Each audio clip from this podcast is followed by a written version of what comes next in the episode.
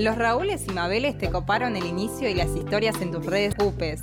Seguinos en Instagram, arroba la no se mancha o encontrarnos en Facebook como no se mancha.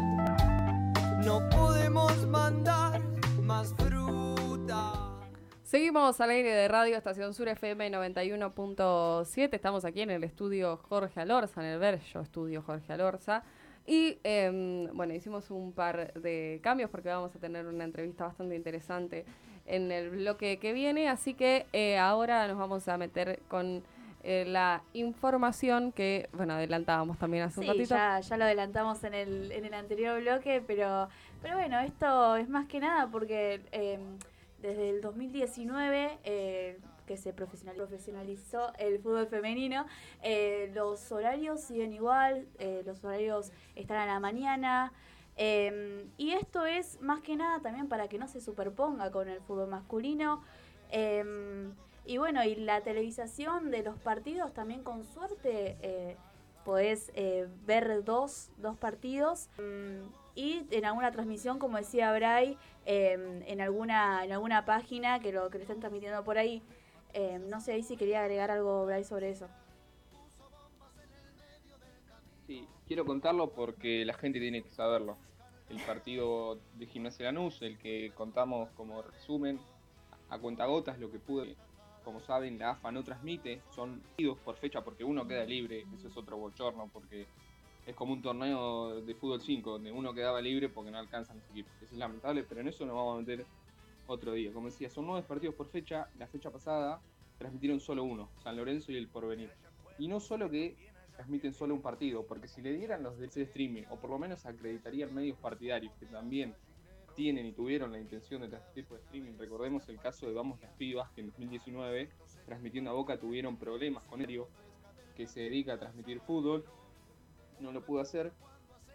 Como decía, si le dan por lo menos las herramientas o los derechos de transmitir, esto terminé encontrando el partido en una transmisión partidaria de Lanús, en un medio inchequeable que pudieron meter ahí un celular, todo muy precario, todo bastante a los tirones. Es la verdad lamentable. Lamentable lo que se hace desde la AFA, que encima amenaza a los clubes de multarlos si encuentra a alguien transmitiendo que no esté autorizado. Para entender un poco esto, hay que contar que no le da dinero a cambio de los derechos para televisar los partidos la AFA no recibe nada. Entonces la AFA le dijo, bueno, pueden transmitir partidos. Generalmente siempre son dos, tres, o como la fecha pasada, lamentablemente, que fue uno. Uno de los equipos que sí o sí tienen que transmitir por contrato es Social Atlético Televisión, más conocido como el SAT, que la fecha pasada quedó libre, y dos importantes que el contrato. La verdad esto es lamentable. Si queremos hablar de un fútbol femenino profesional, este no es el camino. Esto no es profesionalismo y si el objetivo es difusión y visibilidad, lo de la AFA es es lamentable y no está ayudando en nada. Sí, eh, en principio digo, ya es bastante triste haber formado, eh, haber firmado un contrato de este DT eh, que este existe digo a nivel mundial y no recibir ni un solo peso por el fútbol argentino, ¿no? Eso ya es me, me, parece bastante lamentable. en relación a eso, digo, yo creo que se tendrían que revisar con urgencia esos esos contratos, sobre todo porque está claro que entonces la plata por la televisación no queda en el país y eso es, eh, es bastante triste.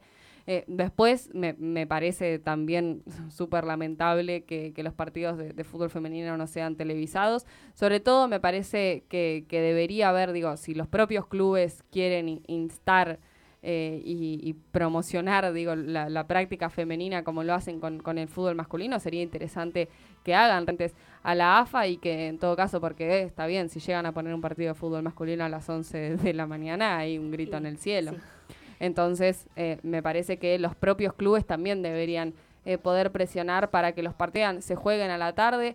Eh, quizás ir variando, ¿entendés? Que algún partido de fútbol masculino se juega a la mañana y que en lugar de ese el, fútbol femenino también pueda jugar en el mismo horario que, juegan los varones, sobre todo porque eso es, es hacer un, fútbol más más equitativo. Obviamente creo que estamos bastante lejos porque sabemos la cantidad de plata que se mueve para el fútbol masculino y la cantidad de plata que se destina al fútbol femenino y ese monto es sustancialmente menor. Sí, no solo las condiciones en cómo se juega, sino también las condiciones en cómo relatan, eh, cómo se encuentran los relatores y comentaristas eh, al ir a un partido de, fútbol femenino. Eh, Carla Mileo, que entrevistamos hace dos de, de esto y puso, así transmitimos hoy, no romanticemos esto, el esfuerzo está bien, pero necesitamos mejores condiciones para poder garantizar transmisiones de calidad a nuestro fútbol. Y bueno, y en la foto se ve que está ella y de, del alambrado transmitiendo con todos los cables ahí. No, Una sí. vergüenza. Sí, es, es bastante lamentable. Eso también tiene que ver con que muchas veces los equipos de fútbol femenino no juegan en las canchas donde está todo Sí, sí, preparado como- eh, para las transmisiones, ¿no? No juegan en estadios donde hay cabinas, sino que juegan en canchas auxiliares eh, o en estadios que no están preparados para la transmisión deportiva eh, y eso tampoco puede pasar. Bueno, si no me equivoco, creo que en esta fecha, eh, no sé si ningún partido jugó en la propia cancha, me parece que fueron todas en... y donde, donde juegan lo- los juveniles, porque, porque es así. Em, pero bueno, hace dos años más o menos veíamos que, que empezaban a jugar en las canchas, ahí teníamos un poco de ilusión, pero em, se ve que, que ahora volvió o todo para atrás o dejaron de esa importancia o fue solamente el- al principio diciendo bueno vamos a apostar eh, a esto lo que es la profesionalización del fútbol femenino se manderaron con la profesionalización y em, terminó ter- terminó como antes Se siguen embanderando, porque el otro día hablábamos un poco de, de ese comunicado en el que en su página oficial Conmebol se jactaba de haber organizado una Copa Libertadores eh, con mucha participación, que decían que bueno que ellos promovían los derechos de las mujeres, que fútbol se escribía con F de futuro y de femenino y la realidad es que De hoy igual. encima. De femenino. eh, la realidad es que hoy estamos, digo, bastante lejos. Eh, Real decía eso, firmaba además Alejandro Domínguez, eh, titular de, de la Conmebol. La verdad es que, obvio, es, es bastante lamentable que, que, bueno, que tengamos un discurso que no, no se lleve a cabo con hechos, ¿no? La verdadera profesionalización va a ocurrir cuando mismos estadios que los varones, cuando... cuando las mujeres tengan lugares eh, en los puestos de decisión Sí, porque los mismos clubes los viven perpetuando, pero es porque están varones, cis, viejos, perdón, y que eh, siguen perpetuando eso y no le dan lugar a las mujeres para No, que estén las dirigencias. faltan un montón de cosas, ¿no? Digo, salarios equitativos. sí, sí, hemos, obvio. hemos abordado en la No Se Mancha, digo, cuánto cobra un promedio un jugador eh, de, de primera división, cuánto cobra un jugador eh, en segunda división y básicamente los salarios de las mujeres se correspondían eh, a ni siquiera llegaban eh, al piso que tienen los jugadores que juegan en la primera D, no por se pueden ejemplo. dedicar solamente al fútbol sino tienen que buscar otra alternativa también para poder eh, sostenerse económicamente Sí, y eso obviamente implica que no, no es la misma disposición para, para entrenar, sí, el rendimiento no es el mismo. Hay algunas que, digamos, también, porque sabemos que las mujeres no solamente realizamos eh, esos trabajos, sino que también nos ocupamos de las tareas del hogar y esas tareas no son remuneradas. Eh, así que para las mujeres que juegan al fútbol y además, digo, son madres o tienen que básicamente encargarse de, de las tareas de, de sus hogares, es sumamente difícil, digo, poder entrenarse, poder llegar al alto rendimiento y, y que la práctica eh, tenga, tenga o, o- o que sea como, como nosotros soñamos que, que en algún día puede ser. no sé ahí si Brian quería agregar algo No, me reí ahí en los comentarios del Meet que dice, Bray, quedaste fuera de tu columna. Sí, te, te- No, está bien. sos varón, parece. No, aparte con la que tiré en la presentación de Valen más capacitado, me parece que la conductora ahí me está tirando la hora. Me la quiere volver. No. No, bueno, yo iba a decir que la verdad que esto es lamentable y que quería no pegarle, sino eh, hacer una pregunta al gobierno. ¿Cuánto falta para que intervengan con un fútbol para todos, como pasó con el fútbol masculino?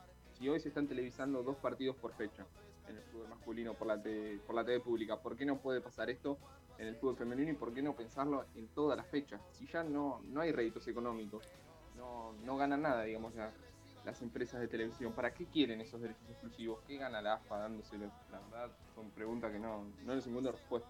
No, aparte sabemos que, digo, TNT o Fox no, no transmiten esos partidos en esos horarios, sobre todo porque en esos horarios hay programas donde hay eh, cinco chabones debatiendo sobre fútbol masculino y además Sobre en muchas ocasiones denigrando también eh, y, y estereotipando a, a las mujeres que a veces estamos también sentadas eh, en, esos, en esos lugares. Yo quería decir algo, porque me vino así a, la cabeza, que estuve viendo hace una semana atrás un vivo con Betty García y comentó algo que me hizo como la, la, la- la chispa, la luz, y que es verdad que en la mayoría de los mundiales los directores técnicos cuando pierde su equipo lo cambian. Pero sin embargo, en el mundial femenino sigue estando el mismo director, si no me equivoco. No hay ningún cambio y encima mala relación con eh, las jugadoras. Con muy mala relación con, con las jugadoras. eh, Carlos Bertorello es el director técnico del seleccionado femenino. eh, y con Estefanía Banini, por ejemplo, digo, hace rato no es, no es convocada al- a la selección. Bueno, es algo que también Sí, me hace dos años pasó también en, el Independiente, también que sal- eh, hicieron una carta en repudio a las actitudes que tenía también el, el director técnico. eh, pero bueno, Para mí es una, o sea, una relación fundamental. sí. Y, y obviamente, como venimos diciendo, pongan más mujeres como, como técnicas. Sí, es, es sumamente necesario, sobre todo eh, porque sabemos que no son los mismos vínculos los que se construyen. digo, Referentas. eh, con, con mujeres que los que se construyen con, con hombres, sobre todo porque eh, de repente parece que, que los hombres tienen la, la necesidad de, imponer eh, cierto mandato y eso me parece que también lo vemos en los clubes y en seleccionados que, son dirigidos por varones y en los que ya ha habido eh, más, de, más de un problema. Eh, así que eh, eso entendemos desde este programa que obviamente el fútbol femenino va a ser profesional. El día que podamos ver todos los partidos por televisión, el día que se dedique la misma cantidad de dinero a esa disciplina, el día que las mujeres cobren lo mismo por jugar al fútbol que, que lo que cobran los hombres y el día que efectivamente haya mujeres tomando decisiones eh, en, en los clubes y en las asociaciones y federaciones deportivas, sobre todo porque si queremos ver un cambio es también sustancial que, que eso esté sucediendo. Nos vamos a ir a escuchar una canción enseguida. No, ah, tanda, tanda, no tenemos tanda, es cierto, tenemos tanda. Enseguida seguimos con más No se mancha.